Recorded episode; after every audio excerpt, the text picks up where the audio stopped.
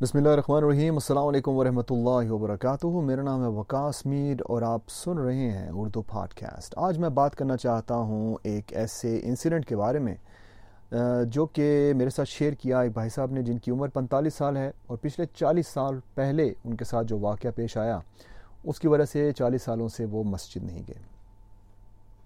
کافی sad situation ہے۔ نا وجہ پتہ کیا تھی؟ قاری صاحب نے اس لیے مارا کیونکہ وہ وضو کر کے واپس نہیں آئے تھے۔ پانچ سال کی عمر کے بچہ۔ گھر والوں نے کہا کہ میں دوبارہ مسجد نہیں جاؤں گا۔ اور آہستہ آہستہ سے ایک دفعہ ایک کلاس چھوڑی، دوسری چھوڑی، تیسری چھوڑی اور پھر کبھی دوبارہ مسجد میں قدم نہیں رکھا۔ کیا کر سب کو پتا تھا کہ یہ ہوگا؟ میری اس حرکت کی وجہ سے یہ ہوگا۔ کیا آپ کو لگتا ہے کہ انہوں نے اپنی طرف سے نیک نیتی سے یہ کام کیا، جو بھی کیا؟ کیا لاجک نظر آتی ہے اس چیز میں کوئی آپ کو؟ اس طرح کے انسیڈنٹس کتنے زیادہ ہوتے ہیں ہماری زندگی میں؟ جب ہم مسجد جاتے ہیں، تو کئی دفعہ آپ نے دیکھا نہیں ہوگا کہ کوئی بچہ اگر شور کر رہا ہے، کوئی بچہ اگر کھیل رہا ہے، بچہ، یاد رکھیں میں لفظ کہہ رہا ہوں، بچہ، بڑا نہیں، کیونکہ ہم میں سے کوئی بھی جو بیس، پچیس، تیس سال سے اوپر ہیں ہم سارے ہم میں سے کوئی بھی بندہ اس عمر میں آ کے اپنے ساتھ والے بندے کے ساتھ اس کو ٹانگے نہیں مارے گا یا ہاتھ نہیں مارے گا یا ہنسے گا نہیں ہے نا؟ تو چھوٹے بچوں سے تو یہ ہم توقع کر سکتے ہیں۔ تو آپ نے دیکھا ہوگا کہ مساجد میں یہ ہوتا ہے کہ کئی دفعہ بزرگ جو ہیں اپنی طرف سے شاید نیک نیتی سے وہ روک رہے ہوں اس چیز کو، لیکن جو ان کا طریقہ ہوتا ہے نا، وہ بچوں کو ڈرا دیتا ہے۔ وہ بچوں کو اس لیے ڈرا دیتا ہے کیونکہ وہ بچے سمجھتے ہیں کہ یہ گھر والے تو کہتے تھے یہ اللہ کا گھر ہے، لیکن یہاں یہاں پر یہ بابا جی جو ہیں، یہ جو اللہ تعالیٰ نے امبیسڈر بنا کے بھیجے ہوئے ہیں، جہاں بھی وہ سمجھتے ہیں اپنے آپ کو، وہ مجھے اس طرح ڈانٹ رہے ہیں تو بچوں کی ایسوسیشن جو ہے نا مسجد کے ساتھ، جو ان کا کنیکشن مائنڈ میں بن جاتا ہے، وہ یہ ہوتا ہے کہ اس جگہ پہ ایک غصے والے بابا جی ہیں۔ ٹھیک ہے؟ بچے بولتے نہیں ہیں کس چیز کو، یاد رکھیں۔ اب میں کئی دفعہ اپنے جیب میں لالی پاپس رکھتا ہوں۔ مسجد میں جب جاتا ہوں، مسجد کے ساتھ ہی بزنس ہے میرا۔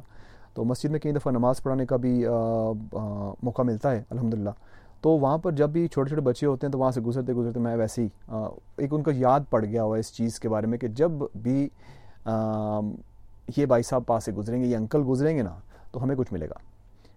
تو یہ ایسوسیشن جو ہے نا، یہ بڑی ضروری ہے بچوں کے دماغ میں رکھنے کی۔ بہتر ہے یہ ان کے ذہن میں رہے، بجائے یہ کہ جب بھی آئیں تو آگے سے کوئی غصے والا انکل یا غصے والے بابا جی آپ کو ملے۔ کیونکہ جیسے میں نے پہلے کہا، بچے بولتے نہیں ہیں۔ وہ انسیڈنٹ جو میں نے آپ کے ساتھ ابھی شیئر کیا شروع میں، چالیس سال سے بندے نے قدم نہیں رکھا مسجد میں۔ ذرا سوچیں، ایک نماز مس کرنے کا کتنا زیادہ بندے کو گناہ ہوتا ہے۔ اور چالیس سال کی نمازیں مسجد میں نہ پڑھنا ایک بندے کی وجہ سے، ایک قاری صاحب کی وجہ سے، ایک ایسے بندے کی وجہ سے جس کے سینے میں قرآن ہے۔ لیکن کیا سینے میں قرآن ہونا ایک گارنٹی ہے اس چیز کی کہ بندہ جو ہے وہ اس طرح جی بھی رہا ہے، جس طرح جینا چاہیے نبی پاک صلی اللہ علیہ وسلم کے احکام کے مطابق؟ بالکل کوئی گارنٹی نہیں ہے اس چیز کی۔ کتنے زیادہ انسیڈنٹس ہوتے ہیں پاکستان میں مختلف جگہوں پہ بچوں کو پڑھانے کے حوالے سے؟ خدا را اپنے بچوں کو جب آپ مسجد میں لے کے جائیں، تو کوشش کریں کہ ماحول اس طرح کا بنائیں وہاں پہ کہ بچوں کا دل کرے مسجد میں آنے کو۔ یہ مختلف جو ادارے ہوتے ہیں، مختلف آپ انسٹیٹیوشنس کہہ لیں، یہ چرچ وغیرہ ہو گیا یا مختلف اسلام کے، اسلام کی دوسری طرف جتنے بھی ادارے آپ کہہ لیں، وہ کتنی کوشش کرتے ہیں بچوں کے لیے مختلف پروگرامز کرنے کے لیے، بچوں کے لیے پورے سیٹ اپس بنانے کے لیے۔ ہمیں کیا مسئلہ بن گیا ہے؟ ہم کیوں نہیں کچھ کر پاتے اپنے بچوں کے لیے؟ کیا ہمارے پاس وسائل کی کمی ہے؟ بندوں کی کمی ہے؟ ہاں یہ تو ہے۔ بندے ہمارے پاس ہیں، لیکن بندے زیادہ تر ہاتھ لگتے نہیں ہیں۔ کیونکہ روزگار کمانا ہے اور روزگار ظاہر سی بات ہے امپورٹنٹ چیز ہے۔ لیکن کتنی کتنی نادانی ہے یہ وہ کتنے دکھ کی بات ہے۔ کہ رزق کمانے تو ہم نکل جاتے ہیں، لیکن جن کے لیے رزق کمانا ہے وہ گھروں سے باہر نکل جاتے ہیں اور مسجدوں میں نہیں آ پاتے، کیونکہ ان کو پتہ ہی نہیں ہے کہ کتنی امپورٹنٹ ہے ہماری حاضری جو ہے مسجد میں۔ میں بار بار مسجد مسجد کہہ رہا ہوں وہ اس لیے کیونکہ مسجد بہت ہی ضروری ایک ادارہ ہے ہمارے بچوں کی زندگی میں، ہمارے لیے بھی ہے۔ ہمیں خود بھی جانا ہے، صرف جمعے کے جمعے نہیں جتنی نمازیں مسجد میں پڑھ سکتے ہیں، ہمیں پڑھنی چاہیے۔ لیکن میرے آج کی بات کے پیچھے مقصد صرف یہ تھا، یہ بتانے کے لیے کہ کتنی زندگیاں جو ہیں، وہ چینج ہو چکی ہیں کسی ایک بندے کے تلخ لہجے کی وجہ سے، جو کہ اس نے کسی بچے کے سامنے اپنے آپ کو جس طرح پیش کیا ہو۔ اب ایک اور ہمارے سسٹم میں ایک بہت بڑی ایک غلط چیز ہے۔ وہ آپ نے دیکھا بھی ہوگا۔ باہر کے ممالک میں تو یہ ہے۔ کیونکہ میں ناروے میں رہتا ہوں، یہاں پر کچھ لوگ ہیں جو کہ ریورٹس ہوئے ہیں، اسلام کی طرف واپس آئے ہیں کسی اور مذہب سے۔ اور ان کے پورے جسم میں ٹیٹوز ہوتے ہیں۔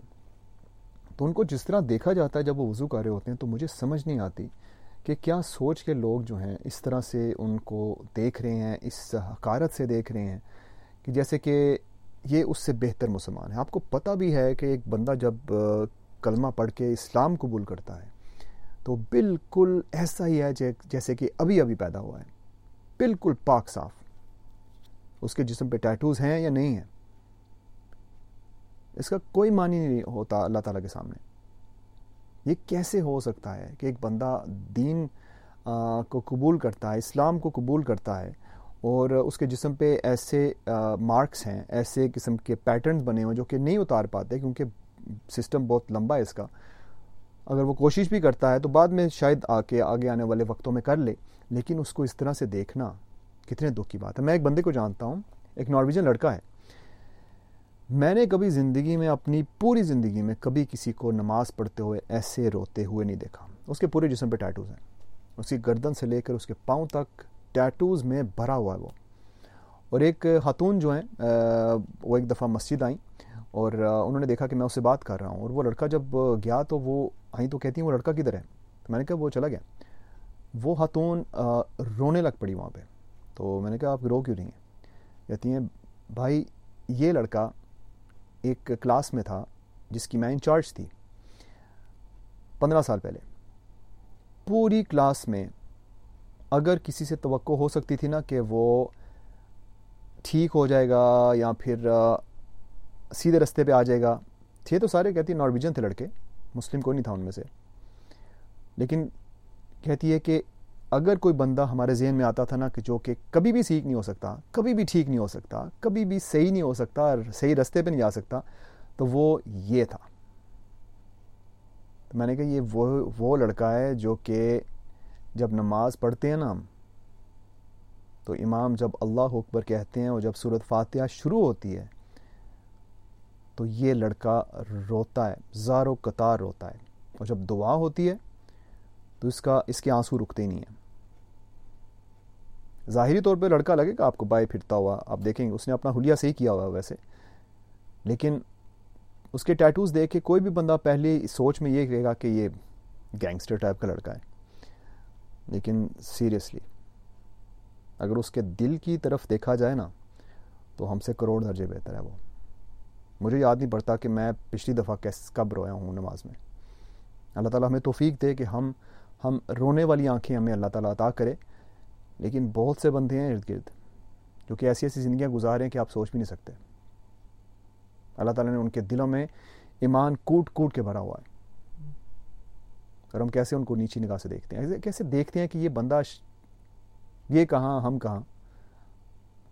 یہ سوچ نکالنی پڑے گی ہمیں۔ ہمیں سوچ بدلنی پڑے گی۔ اگر ہم چاہتے ہیں کہ ہماری مساجد جو ہیں بری رہیں، تو ہمیں پیار سے بات کرنی پڑے گی ایک دوسرے سے۔ ہمیں پیار سے بات کرنی پڑے گی ان لوگوں کے ساتھ جو کہ ابھی ابھی دین کی طرف آئے ہیں، اسلام جنہوں نے قبول کیا ہے۔ کسی کے اسلام قبول کرنے پہ تکبیر اور اللہ اکبر کہنا کافی نہیں ہے۔ ان کو اپنانا بہت ضروری ہے۔ ابھی پچھلے سال ایک ریورٹ جو ہے، وہ فوت ہوا ہے۔ اللہ تعالیٰ اس کو جنت فردوس میں جگہ تھا فرمائیں ہر رمضان میں میرے پاس آتا تھا۔ اسلامی کتابیں لے کے جاتا تھا یہاں سے اور ایک کتاب اس کی فیوریٹ تھی، جس میں نبی پاک صلی اللہ علیہ وسلم کی ایک حدیث ہر روز کے لیے ہوتی تھی رمضان میں۔ تو کہتا ہے کہ میں ہر روز ایک حدیث پڑھتا ہوں اپنی زندگی کو بہتر کرنے کے لیے۔ وہ لڑکا چھیالیس سینتالیس سال کی عمر میں فوت ہوا ہے۔ ایکچولی شاید زیادہ ہو۔ اور پچھلے بیس، پچیس سال سے مسلمان رہا ہے۔ لیکن مجال ہے کہ کسی بھی سسٹم میں اس کے لیے کوئی، کسی رشتے کی بات کی ہو کسی نے۔ میری اس اسلام دعا کچھ عرصے پہلے ہوئی ہے۔ میں نے بہت کوشش کی ہے، لیکن جب میں نے سنا اس چیز کا کہ اتنے ریورٹس ہیں، اتنے زیادہ اسلام قبول کرنے والے ہیں جو کہ ابھی تک کنوارے ہیں، تو تو کس چیز کی تکبیر اور کس چیز کا اللہ اکبر کہتے ہیں مساجد میں جب یہ مسلمان اسلام قبول کرتے ہیں لوگ؟ ہمیں بدلنا پڑے گا۔ ہمیں بدلنا پڑے گا۔ اسی سوچ کے ساتھ اپنا خیال رکھیے گا۔ آپ سن رہے تھے اردو پوڈ کاسٹ اور میرا نام ہے وکاس میر۔